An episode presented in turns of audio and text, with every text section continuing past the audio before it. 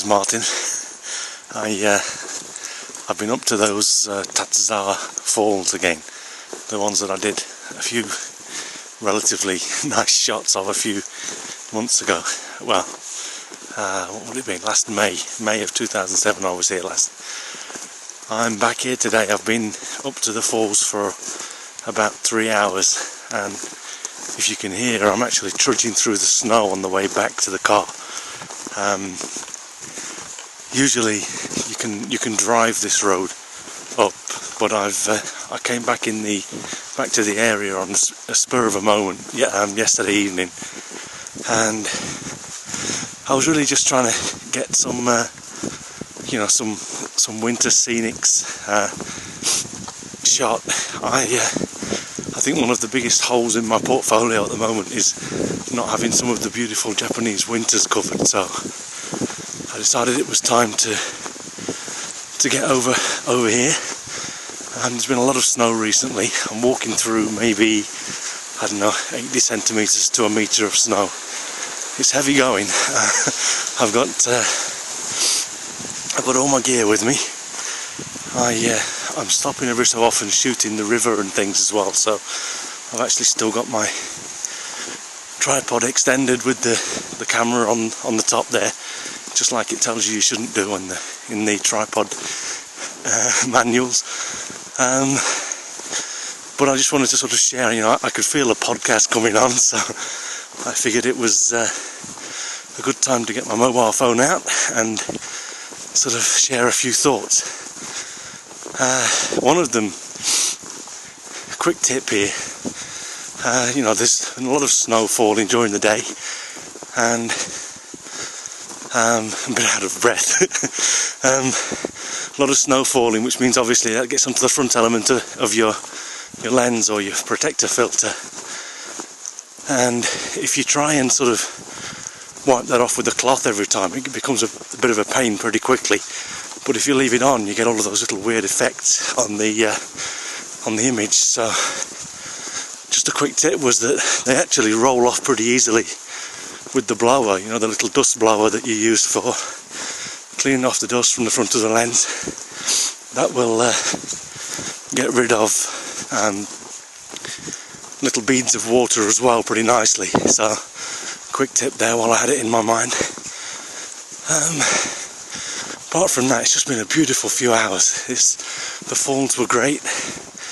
I think I've made good use of the new the highlight priority function on the 1DS. I shot a number of images very low at ISO 50 and a few at 100, but I also used the Singh-Ray variable ND filter as well for some nice flowing water, and hopefully some long exposures for the current assignment as well.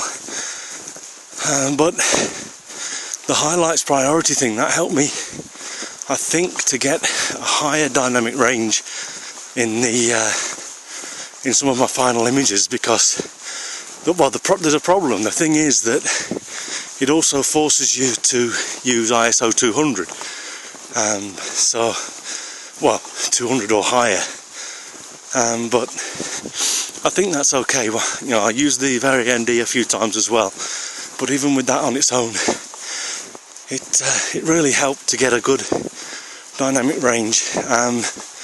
I could see that the highlights were not blowing out anywhere near as much in the snow when I had the highlight priority turned on. So that was something that I think I've made good use of.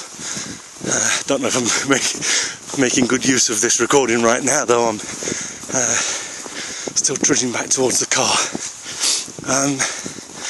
Anyway, I don't know how long I can record on this phone either, so I guess I'll shut up for now.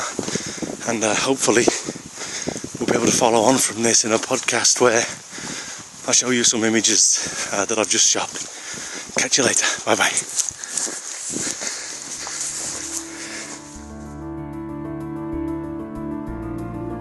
Welcome to episode 120 of the Martin Bailey Photography Podcast.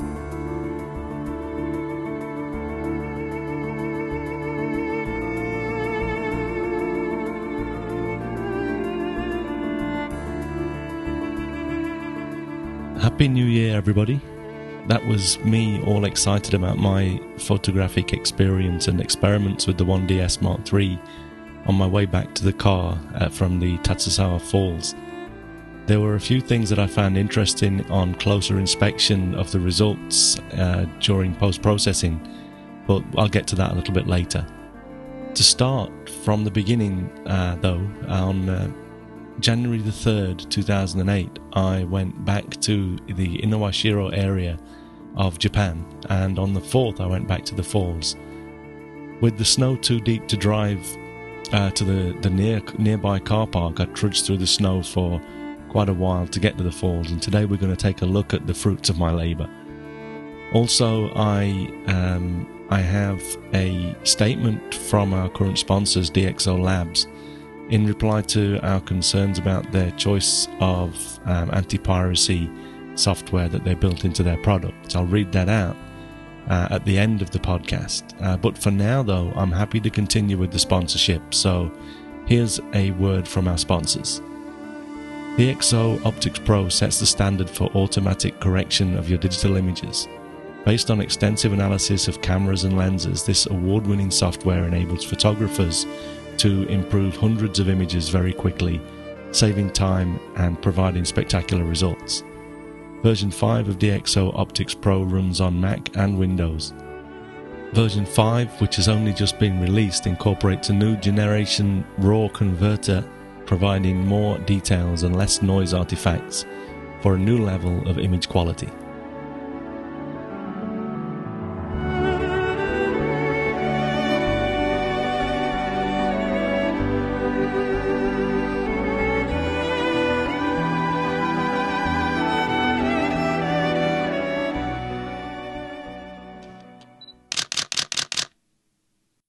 I actually decided to head out to the area where the falls are literally on the morning of Thursday, January the 3rd, and called to book a hotel in the area shortly before lunchtime. I drove around 4 hours up to the Inawashiro Lake, arriving with around 30 minutes of daylight left to just capture a few shots of the swans that spend their winter at the lake. I stayed at the lake as I was not sure if I would be able to get over to the falls through the snow. And also the hotel not far from the falls is about twice as, let me say that again. The hotel that is close to the falls, not the one that I stayed in, is twice as expensive as the one that I know near the lake. So that's where I decided to stay, the less expensive one. We're not going to take a look at any shots from this short shoot before night fell, but I do want to look quickly at one from the early morning the following day, before breakfast, which is number 1663. This isn't particularly a great image, but I wanted to discuss my thinking behind the composition, etc. As you can see, I found an area where the sandbank winds its way through the water in an S shape, and also the middle stretch of water makes a similar S shape, both creating sort of a leading line to lead our eyes into the shot. There are lots of swans kind of lazing around as they start to warm up a little after the harsh cold of the night, and a few young swans there sort of swimming into the scene from the right. The back of the scene helps to give our eyes something to stop on, and we can then sort of run along that horizon at the back of the image looking into the distance. Not a great image, as I say, but I quite like the balance and overall sort of communal feel of the swans in their environment. I also wanted to mention that I cropped about 15% of the top and the bottom of this image equally, as I just wanted to, all it was adding really was more white snow and more grey sky, and not really adding anything to the scene, but leaving it would have detracted something. So, I just decided to get rid of that. I shot this with the 70 to 200mm lens on the 5D, by the way, with an ISO of 400 and a shutter speed of 1/50th of a second at f9. After around 90 minutes of on the shore of the lake, I went back to the hotel for breakfast and tried to find out if it would be possible to get up to the falls. I received conflicting information from the two guys at the hotel reception. One said that I would probably get up there because I have a four-wheel drive car, and the other said that I probably couldn't get up to the falls. Well, that was good enough for me, so I decided to drive over and take a look for myself. In fact, I probably would have driven over there anyway. That was one of the main reasons that I'd come over here, and I wasn't really going to take anyone else's word for it, but I'd asked, and I just thought it was interesting that I got conflicting replies. I had planned to shoot the swans in the early morning a little longer, though, but the scene wasn't exciting me at all. I'd been hoping for more morning mist, which just really hadn't materialised, and so I decided to take my chances with the falls straight after breakfast. When I got over there, after about maybe 30-40 minutes driving, I pulled up into a small car park, maybe just big enough to fit 5 cars in, but there was... It's one that's quite a distance from the closer car park, which I stopped at when I was there early in spring in 2007. That's only around a 5, maybe 7 or 8 minute walk from the falls, if there's no snow on the floor. At the end of this further away car park, though, there was a clear step of snow where the snow ploughs had obviously ploughed up to but had not gone any further. In this deeper snow, I could see, car tracks, one set of car tracks that had gone maybe 20 metres or, 50, 60 feet or so into the snow and then backed up into and I could see that they sort of led back into the car park. My car is pretty high off the ground and it's four-wheel drive, but I decided that I didn't really want to risk driving up there myself, especially as I had no shovel or anything to dig myself out if I got stuck.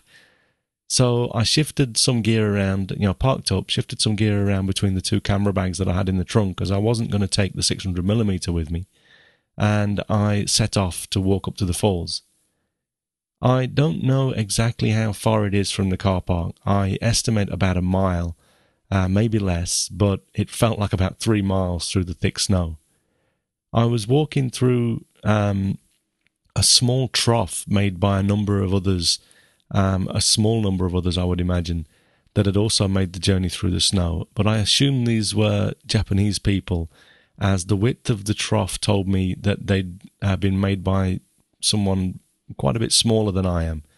And, the younger generation of Japanese are pretty big these days. A lot of them are taller than me.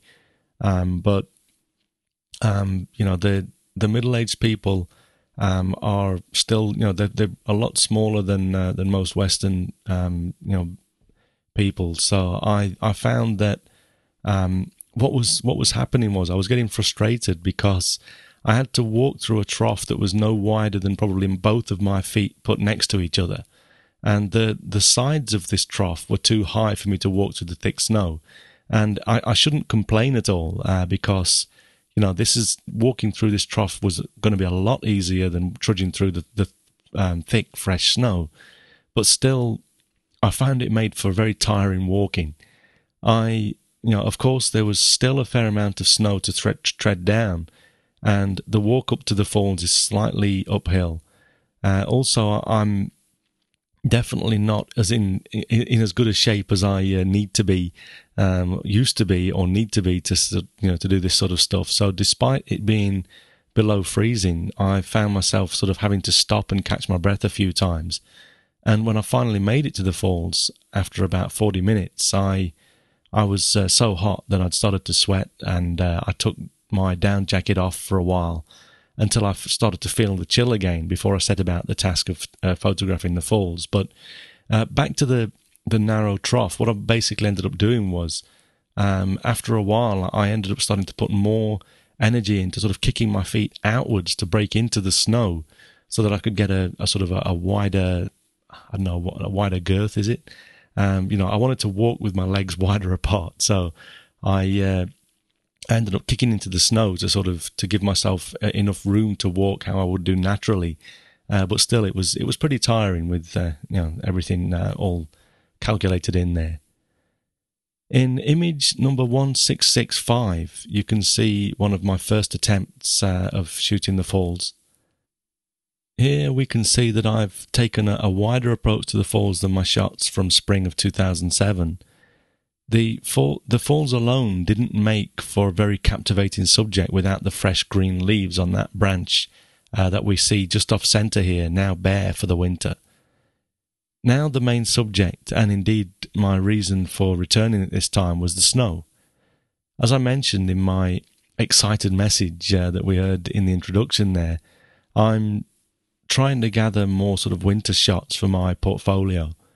I'm actually thinking of putting a winter-only portfolio together, and actually bought the rights to use the music that we were played in with after that recording, just for that purpose, to use in my portfolio slideshow of winter shots. But I still really need a few more shots to be able to put together a decent portfolio, so that's what I'm starting to work on here. I was shooting with the 1DS now, having left the 5D in the car for my trek through the snow. For this image, I'd selected an aperture of f11, which gives a fair amount of depth of field at 35mm, and ISO 100 for 0.6 of a second, so just over half a second there. That's plenty long enough to give me that smooth, silky feel in the water, and I was, of course, checking my histogram to ensure that my whites were white, but not blown out. With whites, of course, you really want to pay attention that you have them right over to the right shoulder of the histogram, but not touching it at all. I've composed the shot, obviously, with the large tree along the left of the frame, and those two large patches of snow are kind of anchoring each of the bottom corners, with the stream running out of the bottom naturally. I would have liked a solid body of white all the way up the right side as well, but there are like rocks and trees and stuff over there, so it wasn't to be. One quick tip on metering snow scenes. I've mentioned this before, but I'll just throw this in while we're at it. Generally, when I'm metering snow, I look through the, I take a guess at what I'm looking at, what I'm going to set the exposure at to begin with, and then look through the finder and start to modify it so that if you fill the frame with snow, totally white, and then start to move your settings around, what you'll find is that snow, relatively bright snow, needs to be about 1 2/3 of a stop overexposed, or overexposed as opposed, compared to what your camera thinks it should be. So generally, that's what I do. I just sort of set it up, and then in manual mode usually. And then I'll, just move the aperture to what I want for the depth of field, and then set the shutter speed so that it gives me the caret moving along the exposure scale there. I want to see that go to 1 2/3 above the 0 mark, and that's usually perfect for snow. So that's just a quick tip there. In the next shot, image number 1666, we can see that I have included both of the falls. The main falls to the right are actually what they call the male falls, as in masculine falls, and the smaller, more slender falls to the left are the female falls. You often find this naming convention used for double falls here in Japan. I'm not sure if that follows in other countries. These folds are actually pretty much at right angles to each other in reality, but the wide angle, the wide end of the 16 to 35mm lens allows me to get both of them in like this, with very little room either side, but I can get them in. I adjusted the vertical positioning so that the blob of snow in the bottom left there, that's sort of like an arrow, it's pointing out of the frame in the same direction as the flowing water. This time I'd reduced the ISO to 50 and was shooting still at f11, but for 1/8 of a second now.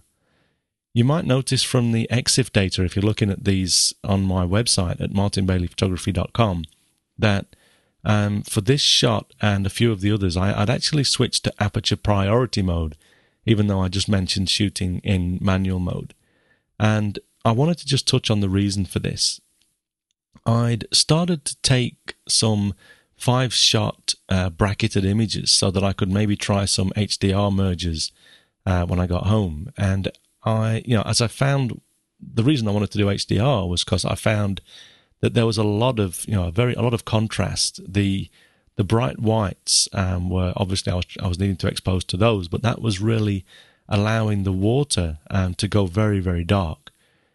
So what I'd noticed, though, was after I'd been working like this for some time, the camera in the bracketing mode, auto-exposure bracketing, AEB, was starting to... It was changing the aperture and not the shutter speed when it was working through the set of 5 exposures.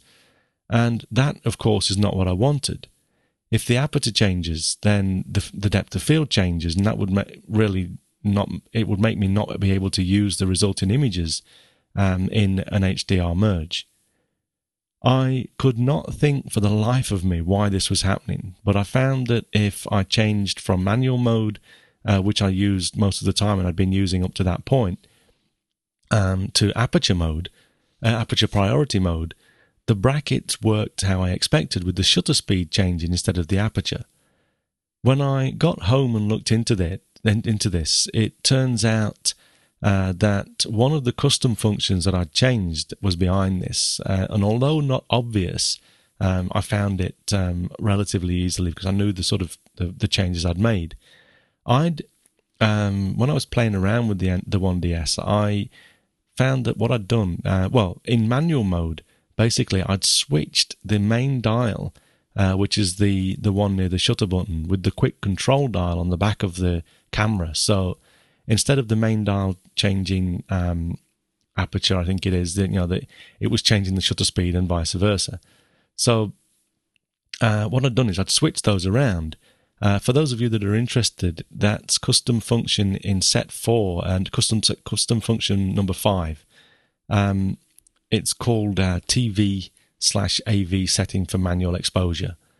It does state in the manual that when you make this selection, the shutter speed will be fixed and the aperture changes when you use auto-exposure bracketing. So it was right there, but I'd not paid any attention to that when I'd been playing with the custom functions. Anyway, with that explained, I should also say that HDR didn't help much with the dynamic range.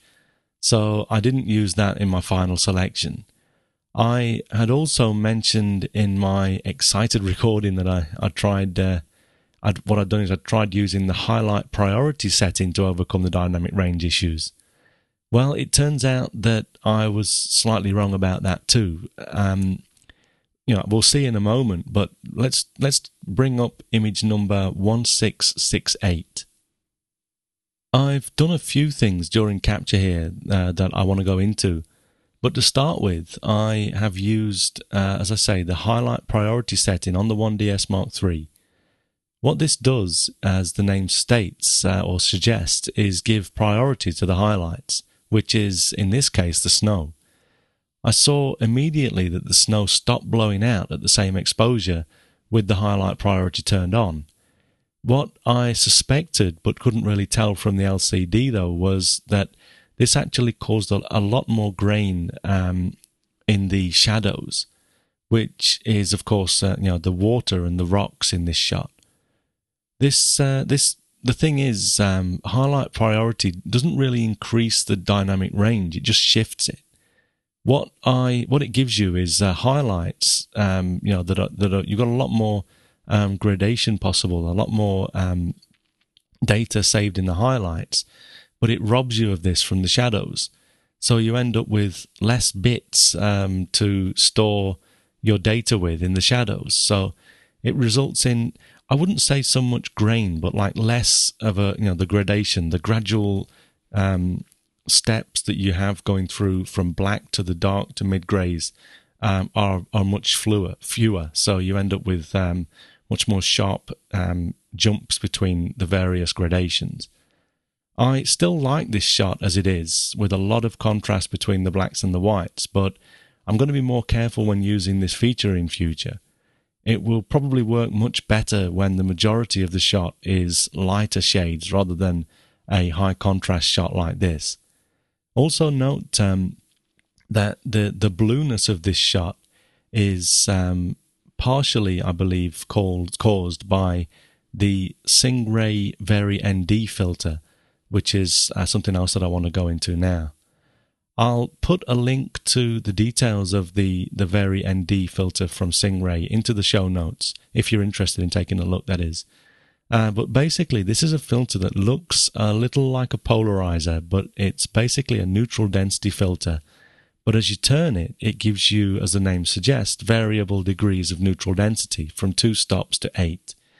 And I'll probably do a full podcast on this filter once I've got more example images.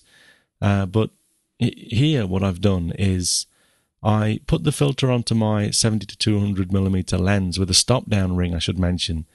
I bought an 82mm Vari-ND so that I could use it with the 16-35mm f2.8 version 2 lens, but the 70-200mm f2.8 has, as many of you will probably know, a 77mm filter mount. So I need to stop down that difference with an adapter. When the what happened after that, though, I basically sort of lined up the shot, got it all ready, and the cool thing is that having set everything up and deciding that I wanted about an 8-second exposure, my first shot showed me that my highlights were blowing out slightly. And so I think it was blowing out. I don't remember exactly. It was the exposure wasn't correct anyway. So instead of changing the exposure with the camera, so that I could maintain my depth of field and my the shutter speed, which I wanted obviously for that silky flowing water look, I simply turned the Vari-ND, and that just gave me more darkness, as it were, and then just reshot the image. And I just thought that was really cool to be able to do that. I can't wait to work more with this filter so that I can talk to you more about it. One downside of this filter is that even though I bought the thin-framed version to reduce vignetting on wide-angle lenses, it has a significant amount of vignetting at the wide end of my 16-35mm lens. Even when I removed the protector filter and used only the Vari-ND, which was pretty disappointing. Apart from that, though, I'm very happy with it, and I shot this shot at f/11, by the way. And as I said earlier, the highlight priority setting forces a minimum ISO of 200, so that's what I was shooting at. I spent the I think probably around 3 hours, 2.5 to 3 hours at the falls, with a significant amount of that time wasted because of the aperture changing instead of the shutter speed for my bracketed shots. But I still chose the middle one that was exposed how I expected for a few of those, like one of the ones that we looked at earlier. Still, though, I had a great time just sort of being out there in the cold with my camera and the falls and the snow. I didn't really realize that I was going slightly uphill to the falls until I started to make my way back. As I was going along back towards the car from the falls, I noticed that the walking was a lot easier, even with the narrow trough. And I think it was probably because it was slightly downhill, and it was just enough to sort of to put the pressure on me in my the out of shape Martin. On the way up, and probably also having done all of the shooting and everything, the excitement and a little bit of adrenaline helped me to get back to the car without getting anywhere near as tired as I had done on the way up there. I stopped a number of times on the way back to shoot the scenes around me. I've posted a number of those. I'll put a link into the show notes so that you can see all of the shots from the few minutes at the end of the previous day and this day. I want to look at one last shot quickly before we finish that I shot from the looking back along the road, up the stream, the track, that I'd walked along to get to the falls. And this is image number 1670. With the patches of snow on the rocks in the river, with the snowy banks, I really just couldn't help but shoot a few more shots like this one, which gives you a good idea of what the run-up to the falls looks like. I shot this at f/16 for 1/20th of a second, again at ISO 200. I think I was still in highlight priority mode here. I made my way past what would have been where I'd parked the car had it not been under a few feet of snow, and I made my way back down the track to where I had actually parked this time. But I decided on the way, in my excitement, that I was going to record that message that we were played in with. I just basically love the sound of trudging through snow, and that was what made me think about recording it. But then, you know, I could really feel that podcast coming on, and I just decided to have a quick chat, which I'm glad I did. It also, you know, it really whet my appetite for the Hokkaido workshop, which is now just under 3 weeks away, which I'm really excited about and looking forward to.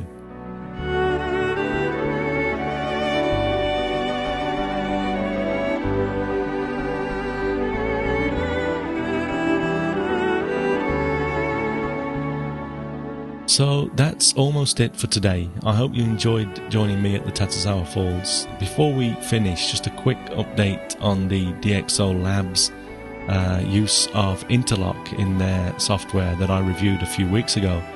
And I will be giving away a version of the DxO Optics Pro version 5 and the film pack as the grand prize for our assignment winners. As I mentioned in the intro earlier, though, DxO Labs have gotten back to me on the concerns raised about their use of the product called Interlock to prevent piracy of their software and to enforce the time limit on the demo version of their software.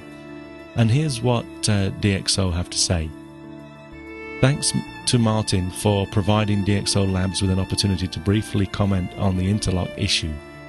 We've used Interlock to manage and protect the license of DxO products for some time now. One thing we would not be able to do without Interlock or a similar solution is to provide a time-limited, fully functional demo version. Certainly the use of Interlock is not something new, nor is it something hidden with version 5 of the product. Rather than devising our own licensing software, which is clearly not DxO Labs' core competency, we have always worked with solutions coming from companies specialized in this field.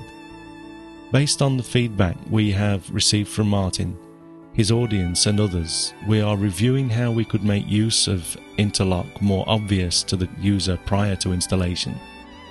After more than 3.5 years of selling DxO products to the vast worldwide audience, we are yet to have a confirmation of a single case where a user lost any data due to Interlock/DxO software. Were we to have such a confirmation, we would extend the guarantees as documented in the user license agreement. In terms of the future, we're always reviewing possible scenarios/changes to our licensing technologies. A change, if selected, would have to make sense and bring increased benefits. In that respect, the opinion of our user base / potential user base and opinion leaders is something that we always listen to very carefully. So that's the statement from DxO Labs. Thank you very much, guys, for taking the time to send us that. I've got to say that I'm not 1,000,000% happy about the situation, but I definitely understand DxO's reasoning, and I applaud their openness and willing to work with me on these concerns. So let's just proceed with the sponsorship and get that prize out to the person with the most accumulated votes at the end of the long exposures assignment currently in progress. And with that, all that remains to be said is thanks for listening, and you have a great week, whatever you do. Bye-bye.